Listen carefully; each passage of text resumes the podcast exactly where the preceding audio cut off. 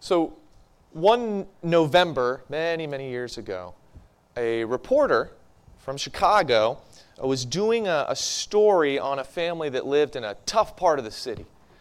And that family, the Delgados, was made up of a 60 year old grandmother named Perfecta and her two granddaughters who lived with her, Lydia and Jenny. Now, I'm not sure why he was writing a story on this family. They weren't wealthy or influential. In fact, it was just the opposite. They were dirt poor. This family had nothing. He described going into their tiny, rundown, two bedroom apartment. He said there was nothing there. It was barely big enough for the three of them, and they had no possessions. There was no rugs or furniture, no pictures on the wall. They didn't have anything. He said there was a small kitchen table and like a handful of rice. That's what this family had. They were so poor that when Lydia and Jenny walked to school in the freezing Chicago winter, they had to share a sweater. So Lydia would wear it for the first half of the walk. She'd take it off, give it to her sister, and Jenny would wear it for the second half. But he said, despite all of this, the grandmother, Perfecta, she had this, this joy about her, especially when she talked about her faith in Jesus.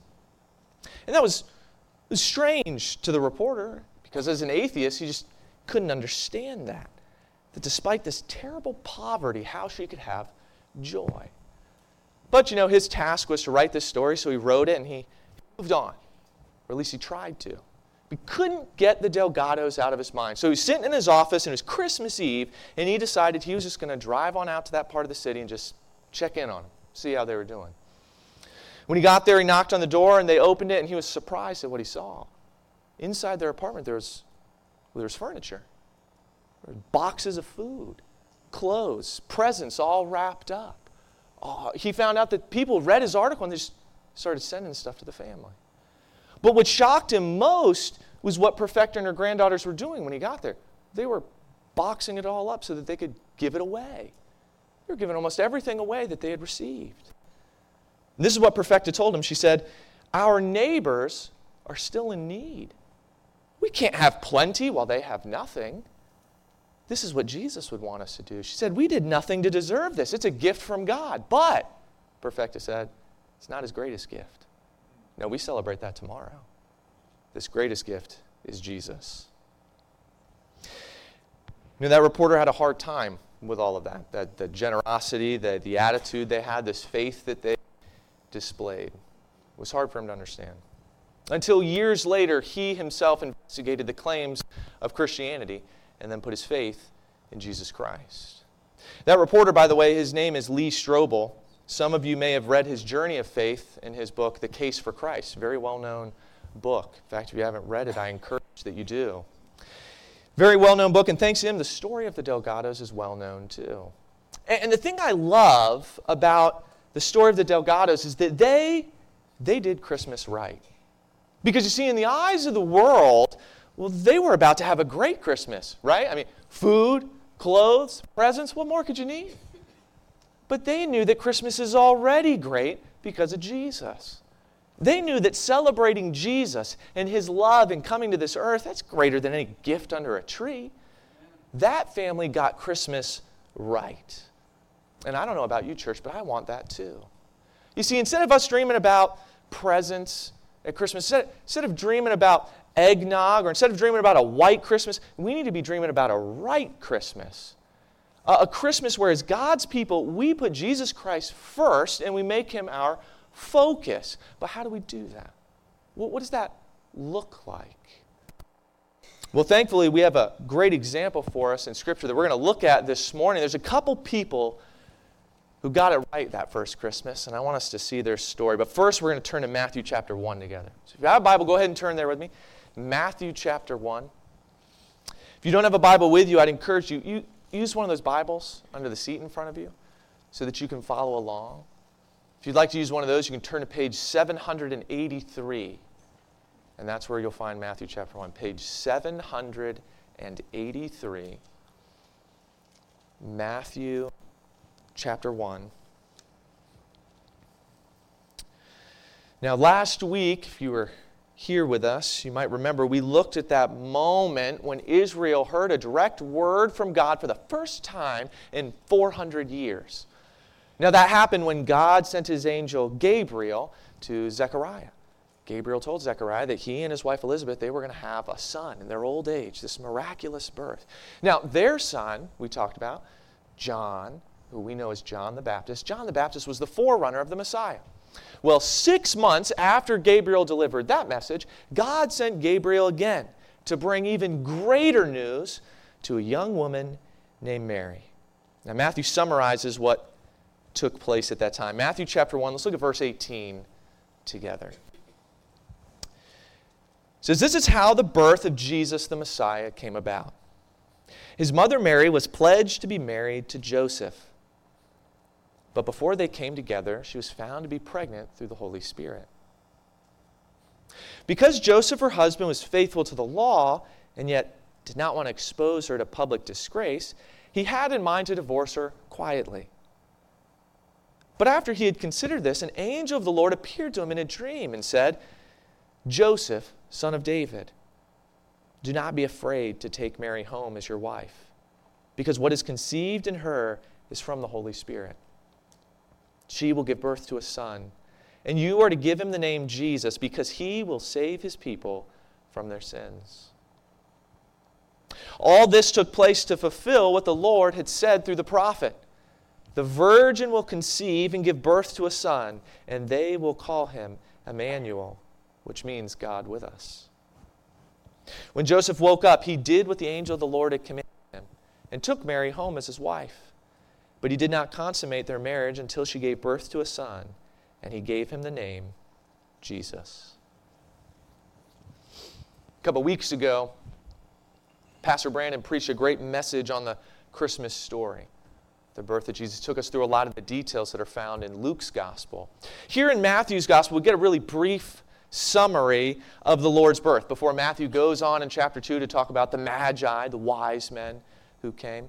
And the, these are parts of the Christmas story that we know, right? Uh, the angel Gabriel and the, the virgin birth. Uh, we know about uh, the baby in the manger, the silent night on which he was born. We think of the shepherds who were in their flocks with the flock in the, the fields by night, and the, the angels came with good tidings of great joy. We think of the wise men who came and presented their gifts. These are what our nativity sets are made of, right? But there, there are a couple people who often get left out of the Christmas story.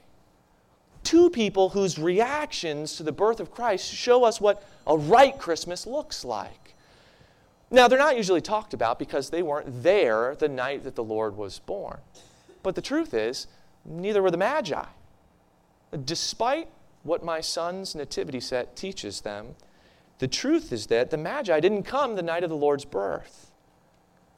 In fact, in Matthew chapter 2, you find in that account, which I encourage you to read today or tomorrow at home, you find that the Magi, when they arrived, they came to the house, not the place of the manger. And when they arrived, they saw the child, not the baby wrapped in swaddling clothes. Not only that, we read that when Herod learned he'd been tricked by the Magi, he commanded that all the boys in Bethlehem, two years old and under, be killed. You see, the Magi may have arrived months or even more than a year after the Lord's birth. So, when we, when we talk about the Christmas story, most of us usually think of the time right before the Lord's birth, Okay, and the angel came to Mary and then to Joseph. We think of the night of his birth, the manger and the shepherds. And then we think of the time after his birth when the Magi came. But there's this gap of time between the manger and the Magi. And in that gap, that's where we find this incredible story of these two people. Two people who knew the greatness of the moment and who knew how to respond when the Lord was born. So let's look at the next part of the story. For this, we're going to go ahead and turn to Luke chapter 2, if you're following along. Luke chapter 2. If you're using those Bibles here in the sanctuary, that's page 832.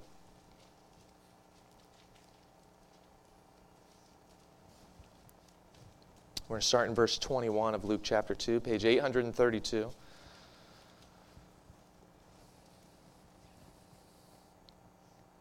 Verse 21, it says this. On the eighth day, when it was time to circumcise the child, he was named Jesus, the name the angel had given him before he was conceived.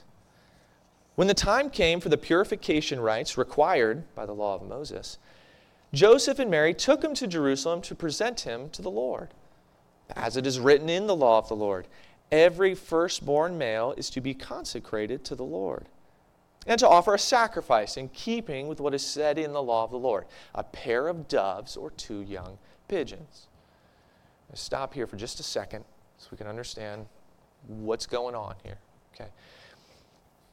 I want to point out first that, that Jesus, you know, Jesus, the creator of all things, Savior of the world, let's not lose sight of the very humble circumstances that he was born in. Not, not just that he was in the manger the night of his birth, because there's no room in the inn. It's more humble than that. Don't forget that the family he came to, not wealthy, they were a poor family. Part of the evidence for that is that their sacrifice was a pair of doves or two young pigeons. That was the option for those who couldn't afford a lamb to sacrifice for this. The Lord came to humble circumstances. But these verses here in Luke chapter 2, as we read, they're not just here so we can know about the family's financial status, although we learn about it. It also shows the obedience of Joseph and Mary to follow the law of the Lord. It shows how from the very beginning Jesus came to fulfill the law. But this is also here because of what happened next. See, as Mary and Joseph stood there in the temple, those praises of the shepherds on the night of the Lord's birth, those praises had probably started to grow pretty quiet. But the Savior's praise was far from over. Look at verse 25. Now there was a man in Jerusalem called Simeon who was righteous and devout. He was waiting for the consolation of Israel, and the Holy Spirit was on him. It had been revealed to him by the Holy Spirit that he would not die before he had seen the Lord's Messiah. Moved by the Spirit, he went into the temple courts. When the parents brought in the child Jesus to do for him what was the custom of the law required, Simeon took him in his arms and praised God, saying, Sovereign Lord, as you have promised, you may now dismiss your servant in peace. For my eyes have seen your salvation, which you have prepared in the sight of all nations, a light for revelation to the Gentiles and the glory of your people Israel. Well, the child's father and mother marveled at what was said about him. Then Simeon blessed them and said to Mary, his mother, This child is destined to cause the falling and rising of many in Israel, and to be a sign that will be spoken against, so that the thoughts of many hearts will be revealed, and a sword will pierce your own soul too. Well, I don't know about you, but I Oh, I love, I love Simeon. Simeon was righteous and devout. And you want to know what Simeon wanted, apparently at this point in life, more than anything else? He wanted to see the Savior, to witness the coming of the Lord. Nowadays, people have uh, bucket lists, right? Those things they want to do before they die. Simeon, he wanted to see the Savior. And when he finally did, he said, Lord, I can die in peace now. Simeon had seen the salvation from God that had come to Israel. Now, was everyone going to accept that salvation? No. No, they weren't. And so, through the Holy Spirit's leading, Simeon told Mary Jesus was going to cause the falling and rising of many, a sign to be spoken against, that she would be struck deeply by all this. You see, not everyone would follow Jesus. No, he would be rejected. People would be divided over him. And when he was crucified for our sins, Mary would feel pierced to her very soul. That day was going to come. But on this day, Simeon was holding in his hands the one that Israel had long waited for. And I tell you what, Simeon, Simeon got Christmas right. Now I understand some of you might still be thinking, Andrew, this, this isn't part of the Christmas story. But look, if the Magi are part of the story, and they hadn't come yet, then Simeon's part of the story too. And he got Christmas right. Why? Because when Jesus was born, Simeon praised God. And, church, I'm going to ask us all not to raise our hands or do anything like that. Just really evaluate. Be honest in our hearts right now, Christians, okay? Is praising God our priority at Christmas? Let's all think very deeply about that and be honest. Is praising God our priority, not something that we do? Is it our priority at Christmas? You know, the most recorded Christmas song of all time, and some argue one of the most recorded songs of all time, the most recorded Christmas song of all time is Silent Night. And I want to tell you how that came about, in case you don't know the story. Uh, it happened over 200 years ago on Christmas Eve. Uh, this young priest in Austria, this is the year 1818, and he was getting ready for his church's Christmas Eve evening service. And while he was preparing, he was checking some things, and then he found that the organ wouldn't work. And he, he knew that he, they needed the instrument, so he, he worked up for hours. He fiddled around with the church organ, couldn't get it to work, didn't know what they were going to do. And at this, a lot of people might say, well, we won't have any singing, or maybe we're going to have to cancel the service altogether. This young priest was determined that they were going to praise God that Christmas. So he went to his office and he was in his office looking through some papers and he found this poem that he had written a couple years earlier. He thought to himself, okay, well, this could work. So he, he rushed to the house of the church organist, knocked on the door, told him all about the situation, what was going on. He showed him the poem. And, and the organist, he, he put the poem to some music using the guitar. And, and then they rushed to get their little choir together. And they taught the words and the tune to the choir. And then that Christmas Eve in that little church, they sang for the very first time Silent Night. And from there, as you could imagine, spread like wildfire from country to country, from the halls of great kings to concert venues. All these people singing about the Lord's birth and his redeeming grace, just like we sang this morning. And here's the thing the reason that we have Silent Night is because this young priest was determined to make worshiping God a priority Christmas Eve 200 years ago. But long before Silent Night. And all the Christmas songs that we enjoy, long before these, there was Simeon. Simeon was praising God for the birth of the Savior. In fact, Simeon's words have been taken for many, many years and used as a song of praise to God in various parts of the world. Now, that song is referred to as the Nunc Dimittis. All right, it means now Lord in Latin. It's taken from some of the first words that he spoke. Now, here's the thing a lot of us probably don't sing that song. Probably don't sing the same thing that Simeon spoke. But the question is do we praise God like Simeon did? Is, is it our heart's desire, church, to sing praises to the Lord? Is it our desire to praise Jesus for leaving the glory of heaven and coming to this earth, do we want to thank Him wholeheartedly every Christmas for this salvation that we enjoy? This salvation that was made possible because He came to this world for us? Is that our heart's desire? Simeon got Christmas right. Why? Because he praised the Lord. And so should we. But he's not the only one who got it right. There's somebody else for us to see. Look at verse 36. Says there was also a prophet, Anna, the daughter of Penuel, of the tribe of Asher. She was very old. She had lived with her husband seven years after her marriage and then was a widow until she was 84. She never left the temple, but worshiped night and day, fasting and praying. Coming up to them at that very moment, she gave thanks to God and spoke about the child to all who were looking forward to the redemption of Jerusalem. And then there was Anna. And in three verses, we get this, this treasure trove of, of information about who Anna was, about, about her, her life and her character and her response to Jesus. You see, Anna loved God. Her life was a testimony to that fact. She, she proved that she loved God.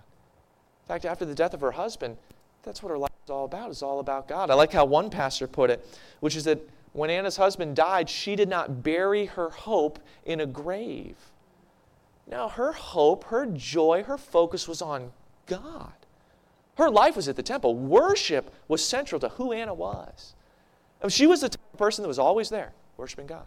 If you didn't see Anna at the temple, there was a problem that day. Her worship for her wasn't an obligation, it was something she did out of love for God. And you know, we've got people like that here at our church.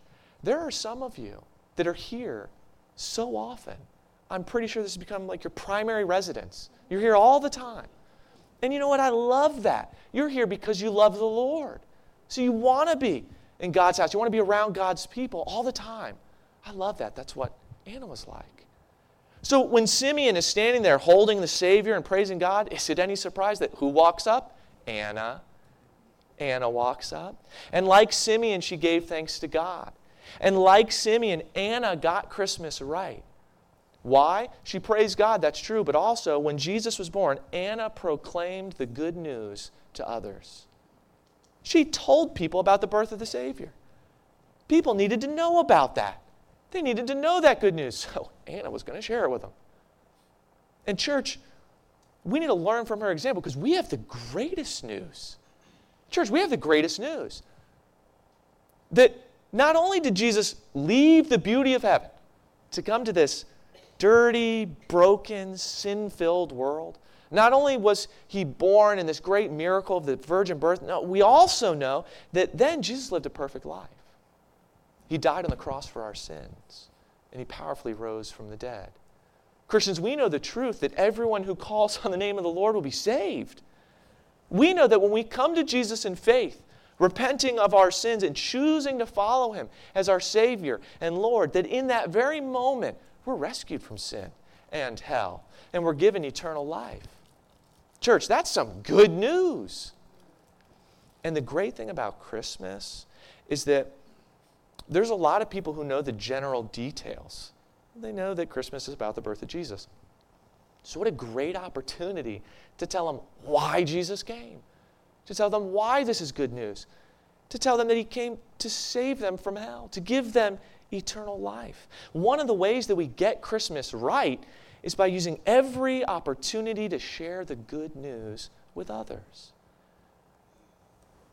There was a way that we were able to do that together this year as a church. One of the ways we did that was at the Wildwood Christmas Parade. There are several ways we did, but the Christmas Parade really stuck out in my mind this week. You know, the parade is a time when people were just celebrating Christmas the world's way lights, kind of presents, the festivities of it all. But some of you saw a gospel opportunity in that. And so a group of believers from our church, led by Brother Neil, used that opportunity to hand out hundreds of church invitations, gospel tracts with the candy that we passed out.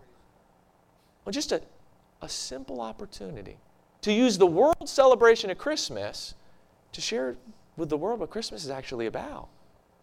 It's about the goodness of salvation in Jesus Christ. And look, maybe, maybe you didn't get to be there for that. You didn't get to be a part of that at the Christmas parade. That's okay. The good news is that Christmas isn't over. In fact, it hasn't even happened yet. And there are plenty of people in our community, in our neighborhoods, in our families. There are plenty of people who are going to celebrate Christmas the world's way. Believers, let's look for opportunities in the midst of that to tell those people what Anna and what Simeon and what Perfecta Delgado all knew, and that's that the greatest gift is Jesus.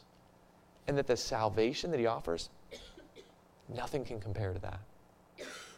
Church, my prayer is that all of us would get Christmas right this year by making it about Jesus.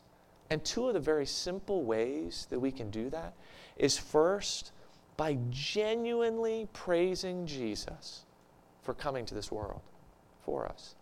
And then the second way is to earnestly look for someone that we can share the good news of salvation with. Those are two of the ways that we can make this a right Christmas as God's people. Now, look, in just a minute, we're going to have a time of a final song where you have that opportunity to rejoice, to praise Jesus for his great love. You also have the opportunity during that time, look, use that time to pray. Go to Lord in prayer for that lost person that I trust he's already laying on your heart right now, believer.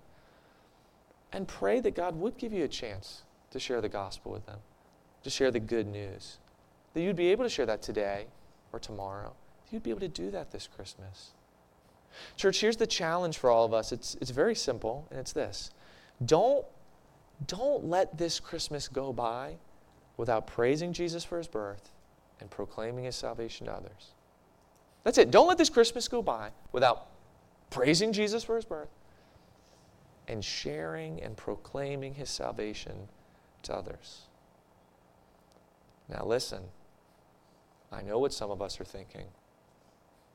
We're thinking, Andrew, sure, I'll praise Jesus. I'll do that before I leave. But, Andrew, there's no time to share the gospel with this person that's on my heart. Not even going to see him tomorrow, Andrew. And Christmas is already here. In case you're wrestling with thoughts like that, let me encourage you with this. You know what I found? People like talking about Christmas. They like talking about how Christmas went, even when it's over. Remember, Anna and Simeon praised Jesus and proclaimed him mother after the Lord was born. Okay? And I found people, they'll talk about Christmas for a while. You've got plenty of time to ask somebody after Christmas, hey, hey, how'd your Christmas go? What'd you do? Did you enjoy it? Can I share with you something I really enjoyed? I really enjoyed being able to praise Jesus for coming to this earth, bringing this salvation that I enjoy. There are lots of ways that we can do this, so we can share the gospel, believers. The key is that we would be intentional about it. And, church, when we are intentional about praising Jesus and proclaiming Him to others, that's when we'll find that we're not just going to have a good Christmas, we're going to have a great Christmas. We're going to have a Christmas all about Jesus. That's a right Christmas. And, church, is the one that I pray that all of us will have. So, believers, those are my two challenges for all of us this Christmas season. But maybe you're here and Jesus isn't your Savior. You've never put your faith in Jesus, you never asked Him to forgive you of your sins, you never made Him the Savior of your life. Friend, if that's true for you, I just want you to listen one more time to what Simeon said. When Simeon was holding Jesus, he said to God, My eyes have seen your salvation. Friend, he said, My eyes have seen your salvation. Simeon saw Jesus. Friend, I want you to understand that salvation, eternal life, the guarantee that you'll be in heaven, that's not found in your good works. Okay, it's not found in baptism. It's not found in going to church, even on Christmas. It's not found in those things. Salvation is found in Jesus. The Bible says there's no other name under heaven by which we must be saved. You see, Jesus came because on our own, we can't be made right in God's sight. We, we can't do that. We can't make up for our sin, for our wrongdoing. And, and the punishment for our sin, the just punishment, is to be separated forever from God in a place called hell. So Jesus came. And Jesus did what we can't do. He lived a perfect life. And at the end of that life, Jesus willingly died on the cross. See, he took our place, took our punishment, took all the wrath we deserve. Then, after he was buried, three days later, Jesus powerfully rose from the dead, proving that he's no mere man. No, he's the Son of God who came to this earth for me and you. And Jesus is standing in heaven right now, waiting to forgive you of all your sins to pardon you from that penalty of hell because he took the punishment for you and to give you eternal life. That's the guarantee that after this life you'll be in heaven with him. Friend, the Bible says in Romans chapter 10 verse 9 that if you confess with your mouth Jesus is Lord and believe in your heart that God raised him from the dead, you will be saved. Friend, I promise you there is no greater gift than the eternal life that Jesus Christ offers you. And you can receive that gift before you leave here today. Would you pray with me? Friend, if that's where you're at, if, if you're here and you just, you know that you've never given your life to Jesus, never received that forgiveness, or maybe you're here and you're not sure. You, you don't know what's going to happen after this life. You don't know if you've been forgiven by the Lord. Friend, understand that Jesus wants to forgive you of all your sins. He wants to save you. And if you're willing to put your faith in Him, the Bible says that we can be sure once we have put our faith in Jesus Christ, that we have been forgiven, that we have eternal life. And if you would like to do that, if you'd like to make that decision, you can come and find me during this final song. You can come to the front. We can talk, pray together, can answer any questions that you might have. But if you're ready right now to give your life to Jesus, I don't want you to wait another moment to receive the greatest gift of your life. You can pray something like this Dear Jesus, I know I'm a sinner. Uh, I know I've done bad things. I've broken your commands. But Jesus, I know you, you came to this earth and you died for my sins. And I believe that you didn't stay in the grave, but that you rose from the dead. And Jesus, today I'm asking you to, to forgive me of my sin. I'm asking you to be my Savior. I'm ready to receive that eternal life that you promise. I'm ready to follow you the rest of my days. Dear Heavenly Father, I pray that if there is someone here that made that decision, that they be sure to share it with someone before they leave. Because there is no greater decision we can make in this life than to give our lives to you, to follow you. And I, I pray that if there's anybody here who still hasn't made that decision, they're not sure where they stand with you, they don't know what to think, I pray they wouldn't leave here with all those questions and that uncertainty. They'd be willing to come to the front and talk with me about these things. Father, for those of us who have made that decision, who have put our faith in Jesus, help us to make sure that this, this Christmas is all about Jesus. That we would be intentional in praising you. We would be intentional about telling people the good news of salvation. Because this is one of those unique times a year, Father, where, where people are even more open to talking about spiritual things. Where there are more opportunities to have those conversations. Help us not to let this time pass us by. Open our eyes to the unsaved neighbors and family members that we have, to the unsaved people all around us who just need someone to tell them the good news that Jesus came to save them.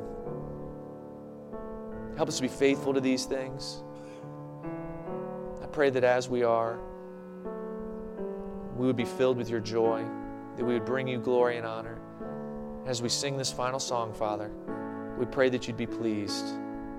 We pray that you be glorified here at First Baptist Church of Oxford and in our lives. Father, we love you. But you proved when you sent your Son 2,000 years ago that you love us more. And we praise you for that. In Jesus' name, amen.